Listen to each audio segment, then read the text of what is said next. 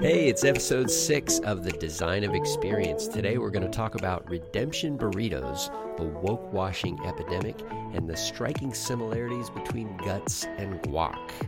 Ew. How has authenticity become commercialized? What can seeing into a restaurant's kitchen teach us about running a business? Today, we get transparent about transparency. Stick around.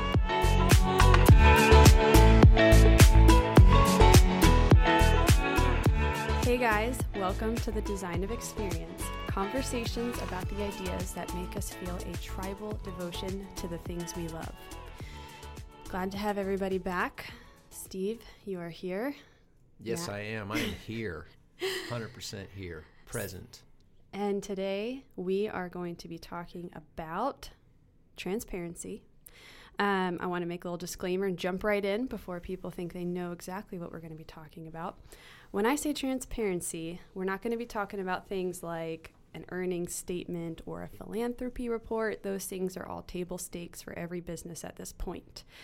What we're going to be talking about today are the experiences you have with a brand or a company on a daily basis that genuinely increases your confidence and trust in them because there is some element of transparency. So, we're going to dig into that today. But before we get started, um, you want to tell us who else is here with us? We got a little buddy back with us. Oh boy. Matt DeVille, our VP of Digital, is back. People like me. People like you. And so we decided maybe we would let him Be a friend. leave the kids' table. Thank you. Thank you. I, I, you know, I'm so happy to be at the big table. We're glad that you're here. Yeah. Um, A couple of weeks ago, I dropped a seriously awesome quote, just Yes, came out did. of my head. Hmm. Uh, I talked about us living in the age of the commercialization and commoditization of authenticity.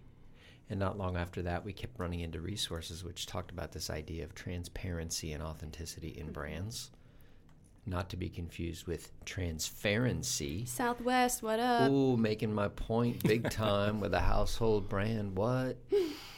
Yeah.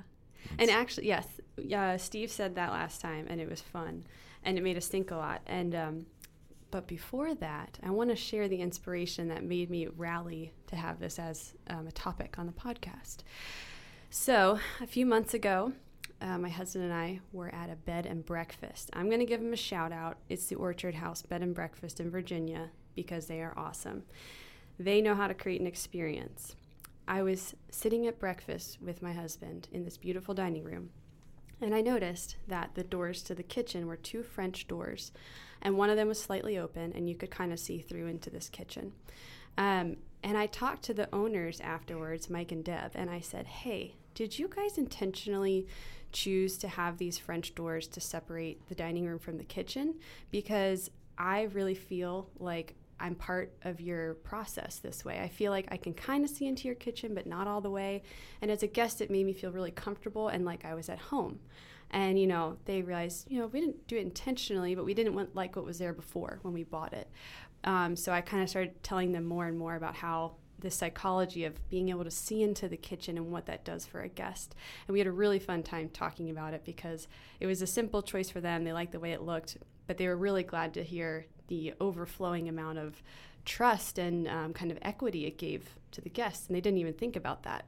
So I just thought, wow, that's a great idea to talk about in general. What are these little things that we encounter every day that convey trust in a genuine way? And something as simple as sitting at a bed and breakfast and being able to just see into the kitchen really makes you feel like more trustworthy as a guest. So I had read recently an article uh, in Adweek. We'll put the link in the show notes about the Cannes Lions Festival, and it was entitled Three Big Cannes Lions Takeaway Takeaways Marketers Can Learn From."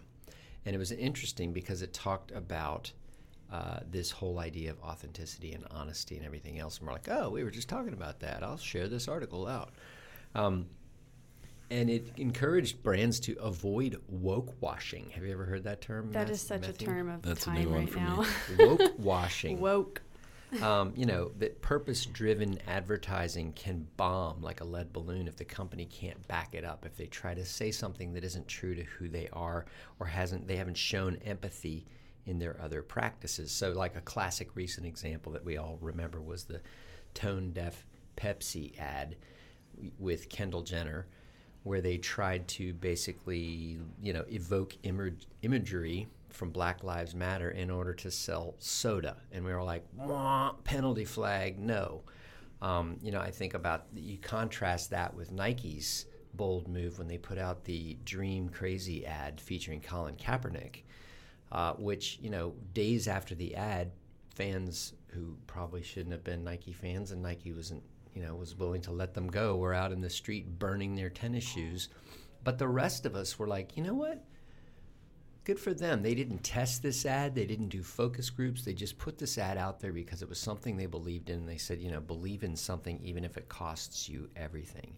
And within a few weeks, Nike's sales had jumped 31%. So they took an authentic risk. They put an ad out without testing it, and people respected that. Yeah, and I'd love to hear some more stories about how we've seen this done well. And you'll just notice that these are B2C examples. Um, and we're really passionate about B2B marketing, but the reason we're going that B2C route is because we honestly believe there really shouldn't be any difference in approach between B2C and B2B marketing because we like to embro- em- uh, we like to embrace a more of a B2H, uh, business to human. Mm-hmm. Because at the end of the day, we're all people and we kind of like a lot of the same things no matter how it's how it's shown to us. Um, so, one of the ways that I, I kind of think about seeing transparency out and about in my everyday life is what I call when you get to see into the guts of a business. Mm, guts. Yeah, guts. Guts. Um, the probiotic yeah. level of a brand. Can the brands take probiotics?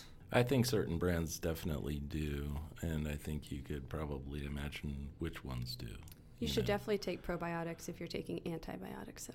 True. And you might want to take both depending on what brand you visit for lunch. Uh, just going to put that out there. Okay? okay, okay. So the reason I use the word seeing the guts of the business is because I'm talking about whatever that business is about. I want, I as a customer, I want to see into it. So, for example, a really, really easy way is a restaurant. So, for example, Chipotle, one of their big things is that they serve you real food. And in addition to just seeing the food prepared right in front of you, all of their content that comes out. Hold on, why are you guys laughing at me right now? because I'm thinking real, real food laced with salmonella. But they've obviously bounced back, and they have done a great job. On that note of Chipotle having real food, one thing I really appreciate is that I just got an email last week and it said something about like, do you love our guacamole? Well, guess what? It's so real. You could just make it at home in your own kitchen, and here's how you do it. So they just sent me an email. It said you need a lime, some avocados, some salt, jalapenos, a little bit of red onion, maybe. Mm-hmm. And just by sending that piece of content, it's they're living out the fact that the guts of their company, which is good, real food, they're showing it to me in several ways, and it felt really natural. And I saved the email, and I was like, guys, this is awesome. I love are you, this. Are you going to print it out and frame it? Yeah, maybe. Put it on the wall? Yeah, maybe. I would. um, another example of that, which is pretty, um, I'll say on the food, ro- food route, is uh, Cheesecake Factory because – I don't go to Cheesecake Factory that often, but one of the things that you notice when you walk into that castle of a restaurant is, is that they have the largest menu in the history of menus. yes. I mean, 67 pages of choices ranging from Thanksgiving turkey sandwich to like beaten avocado salad.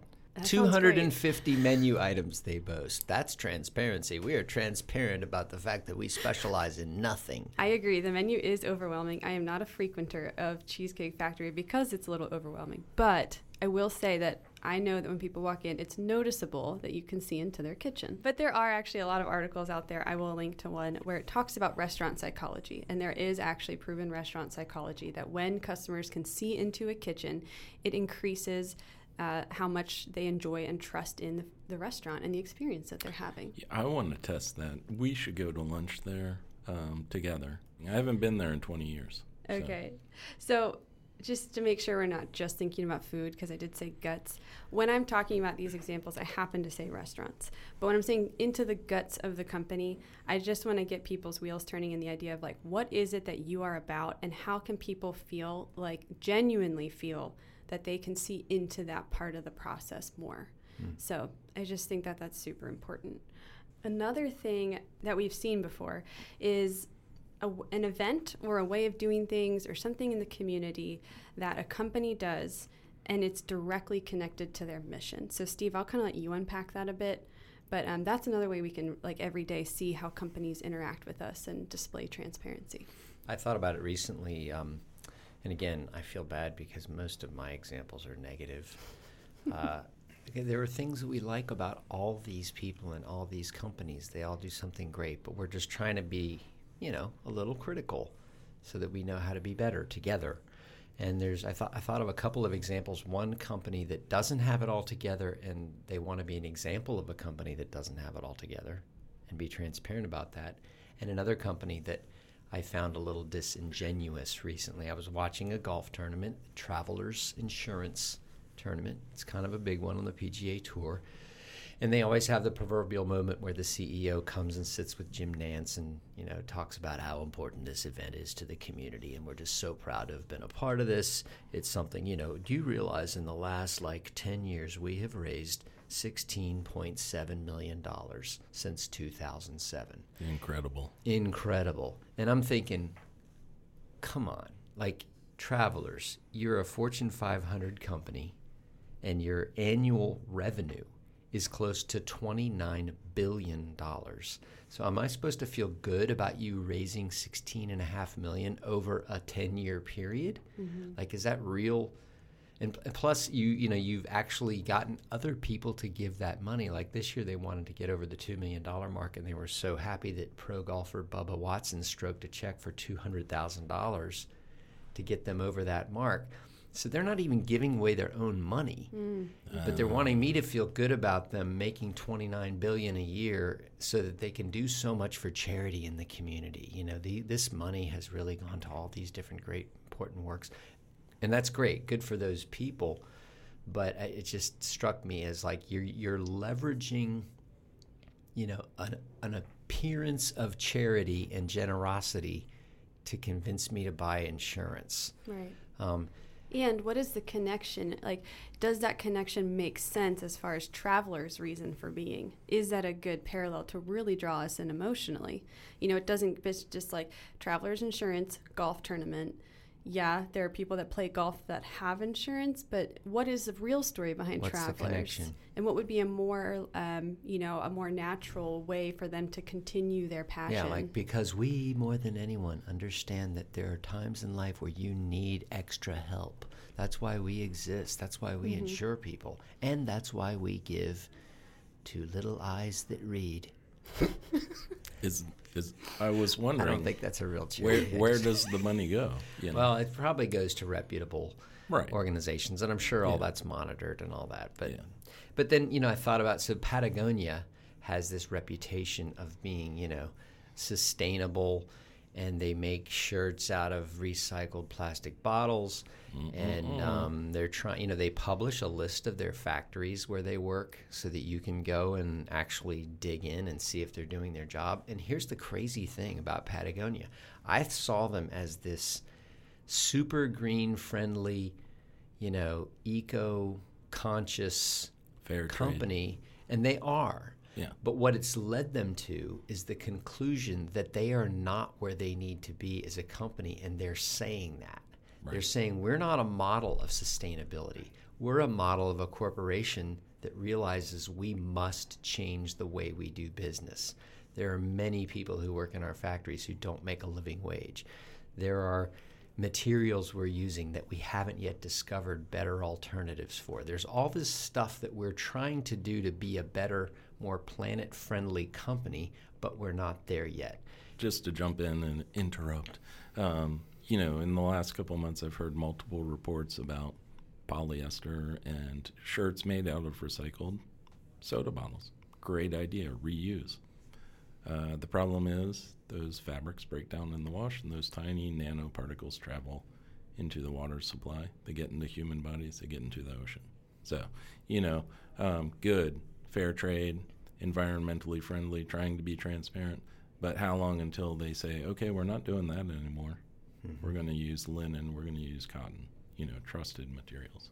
it does go to show that like we don't want to get hung up on companies that are doing it perfectly because I feel like even though Patagonia is not there yet, they still have their mission, which is really easy to understand Mhm. because I believe their mission is uh, we're in business we're- to save our yeah. home planet. Yeah. So we know what their mission is. In most of their channels, the way they talk, the way you like if you encounter them at a store or the way they teach people to to repair their own clothing, you can tell that they like they believe in that mission. They're living it out. But the fact that they are transparent about, you know, we're not there yet and we're not doing it right, it kind of it kind of makes you like them even more because out of all the companies to choose from, you're like, yeah, you're not perfect. Nobody is, but I feel like I can trust you to keep working at it. Nobody's perfect, and these people are humans too. Yeah. You know? Yeah. Well, and that mission of uh, you know we're in business to save our home planet. That that missional vision has led them to the conclusion that they must Mhm. do better. yeah. If that wasn't their mission, then there would be no need to change what they're doing. Right. So I respect that. That's authentic. Yeah. It's true. True to who they are. I want to get into your get your guys' ideas about where do you even start with this if you want to have if you want to genuinely embrace transparency and authenticity. So I guess a question I have for you guys is like for a business to embrace transparency in the marketplace among all of us as consumers, do you think it has to foster transparency within the culture of the company first? Like can it can transparency happen as an overflow of the company if there's if if the guts i'm going to say it again if the guts of that company is not itself transparent Guts and guacamole. That's the topic today. guacamole. I'm going to answer that question no. okay No, they can't shift until they deal with an internal culture. And if they're, that inco- if, if the internal culture is bad, it's going to work itself out in the way the company behaves. Um, and I think of a couple of recent examples Mm. of companies that were kind of have been forced into transparency. Ah, Volkswagen. Volkswagen, Yes. um, you know, Timely. timely. They they seized on the moon landing, and their campaign right now is 50 years ago, we were obsessed with the moon. Today, we're obsessed with the Earth. And I was really so my first exposure to this, of course, was Instagram because I'm an Instagram addict, and I was scrolling, scrolling, scrolling. Adorable little yellow background, this cute little microbus. Turns out it's electric, and man, I want one. Um, but I was kind of offended by it because I was like, hmm, interesting. How long ago were you caught red-handed for lying about your emissions. Exactly. Um, but I will say, having watched more of the marketing, it's convincing. It's very smart marketing. They dramatize it. There's an engineer working late at night. He goes to the basement of the building, finds, you know, a blueprint of the original bus from the 60s. And uh, that inspires him to rethink everything. So, you know, it's beautiful marketing. It's like out of the darkness, Yeah. Yeah. into the light. Which you know, I it it rubbed you a little disingenuous Yeah. the first time you saw it. I kind of was like, they're actually leading with a brand new product. Like they're pivoting and saying, no, not only are we not making the emissions of our gas vehicles better, Right. we're gonna go electric. And I'm like, yes, that's amazing. Yeah, and when you see the stats at the end of one of the pieces, it's something like they're trying to release 70 new electric vehicles, which blows away anyone else in the market. Like By- 70 models, Yeah, within the next four years. i feel 70 like vehicles. That's insane. Yeah, Yeah, you know, I that's feel like I need to check that because that seems really ambitious. maybe it's 70 vehicles across the world you know different Right. versions for yeah, different in markets homes, only 70, you know. We're yeah just going to make 70 of them. The first 70 people get one, and then that's Yeah. it. So- Okay, we did our thing. Now we can go back to belching out clouds of black smoke. Yeah. So I'm still really interested though to hear you guys' thoughts about like if you really want to take on transparency and you and we agree that it probably has to come from within, that takes some major culture shifts as far as, you know, operating a business goes. That is a huge shift in itself and I think we kind of talked about that um, in the last episode where we referenced um, Tony Hsieh from Zappos because um, he was such a culture guru and one of the guys that he worked alongside had a whole was just so passionate about cultivating culture and so i'm really fascinated like we love this idea but i don't want to talk about transparency lightly and be like oh go do this it's great without fully understanding what it takes Yeah. to really get there and um, you guys have a little bit of a head start on me as far as experience in the working world so i mean have you guys What are you trying to say? i'm trying to say you guys are a little bit older than me Whoa. Has anyone seen my walker? um, I But I just want to know, Yeah. like, how realistic, how hard is it for someone to transition into a very transparent and authentic model if it comes from within? right. Well, I think it goes back to being human. hmm Um, we have all met humans who are not authentic. Yeah. and you know so we don't trust them and there are examples and it's a term i like fake authenticity. Uh, fender is guilty of this fender guitars. Um, sorry to bring another example up but i love it, it. because it's funny. Um, guitarists well the guitar industry we've talked about this before. Mm-hmm. they've had a hard time. Music is shifting. It's a lot of digital music. Um, fender offers you the ability to get a brand new guitar that looks like it's been played by Stevie Ray Vaughan for 30 years. Hmm. It's been um, distressed. Like, remember the 80s when you could buy jeans or 80s, 90s? I don't know. Stonewashed. Stonewashed, jeans. sanded. You know, the holes are, all, you can still buy jeans with holes Yeah. in the knees already. I actually you had a couple of classmates in college that took that idea to jeans and they went all in and they, they were starting to sell shotgun washed jeans where they literally took jeans out, pinned them up against a barn, and then blasted them with shotguns. Well, that was and it actually became hugely popular. Um, called Jensen Smith. They're probably still on the internet somewhere. They got popular enough to be bought out by a clothier who promptly fired the uh, founder because they're like, "Good job, college kids. We'll take this from here."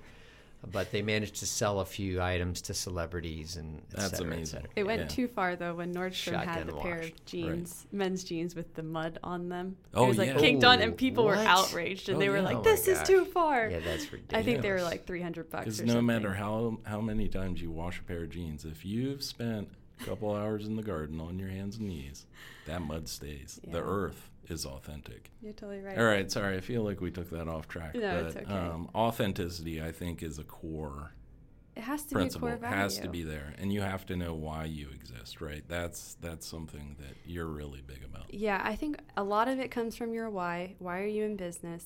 Um, We were at a brand uh, workshop with a client in Chicago last week, and I thought you brought this up really Mm-hmm. well because they were challenging uh, a pretty decent shift we're proposing to one of their p- products in terms of how it is spoken of. yeah, And you know they were kind of. I, you might remember the question. You, you got this challenge question from one of their people, and they, it was a why question. Like why why is this so important that we you know explain? Why are we spending so much time talking about our why? We know what we make. Mm-hmm. We know what it costs. And you made the point that it's because you're about to enter the market with a, a major new narrative. And if we don't know the why, your customer, your buyer will sniff it out and they will be suspicious. Yeah. Instead of becoming preferred and loved, you will be suspect because they want to know what's led to this change. Is it because you sucked before and now you don't? You know, did you make improvements? Was there an internal change? Why are we doing all this changing? There must be something behind it. Is it a fire sale? Are you in trouble? You know, all these different questions come up from the consumer if you don't answer, if you don't know the why before you go to market. yeah, exactly. And I was very excited um, when you handed me this uh, this week's edition of Ad Age, and you said, "Hey, read this article. It's awesome." So I'll, I'll post what the article is. But there's a quote from an article about rebranding and and how brands are perceived in the world that we live today.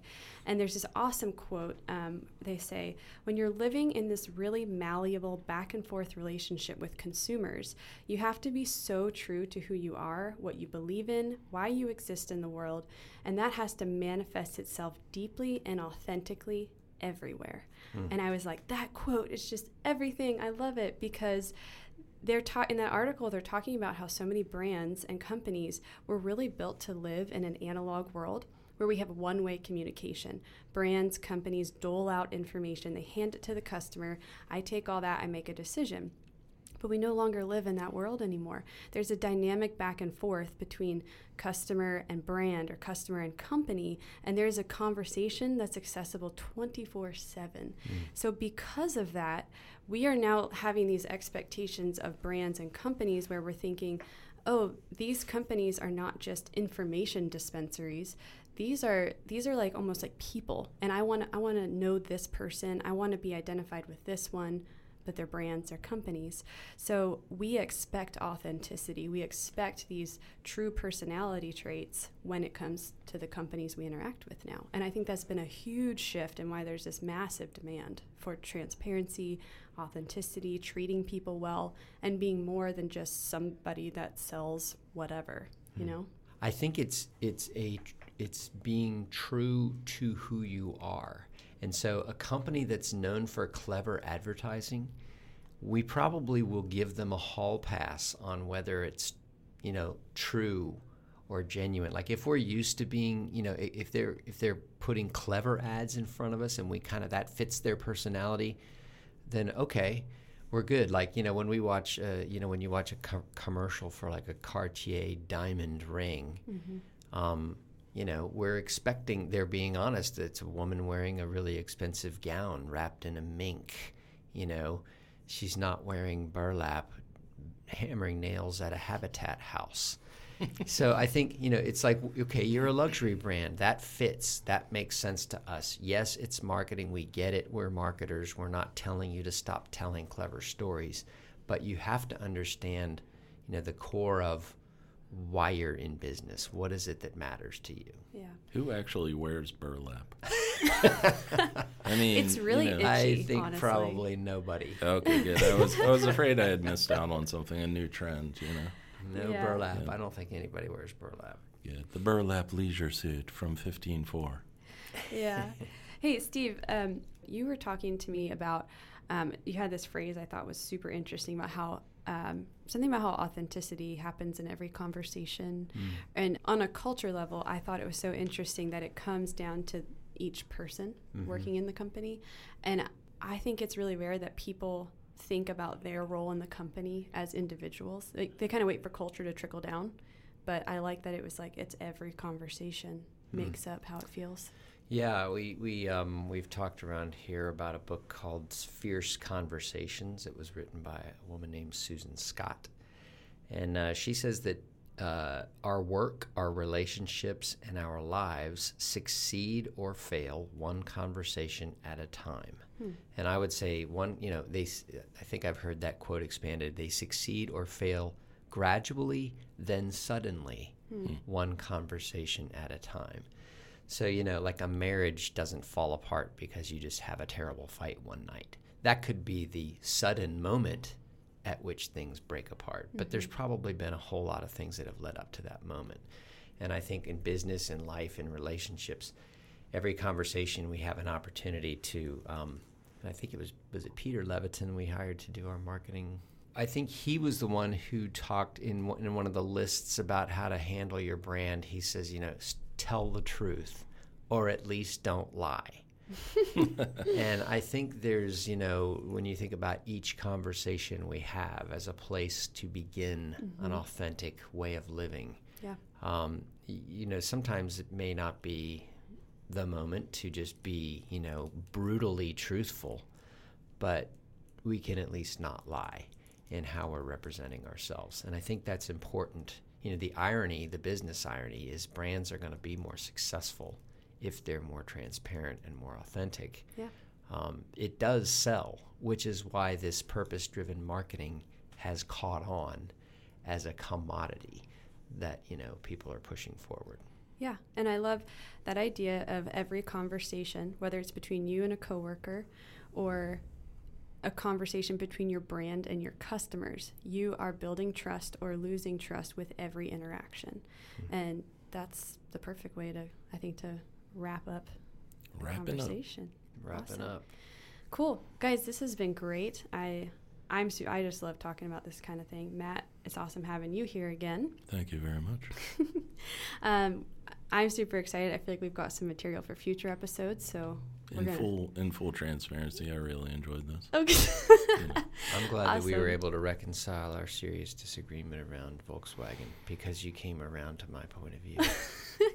uh, some people call it compromise, other people call it something else. It's not very nice, but Hmm. All right. Well, Yeah. on that note, you guys, I've, I've warmed up to it, and man, I really want that that buzz. it's so cute. I really want adorable one too. little wagon. I know.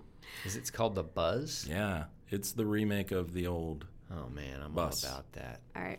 Let's They sign off and we'll go look at this car. Okay. Okay. Yeah. All right, guys. We'll talk to you again soon. But for now, Josh, you can cue the exit music. Nice work, guys.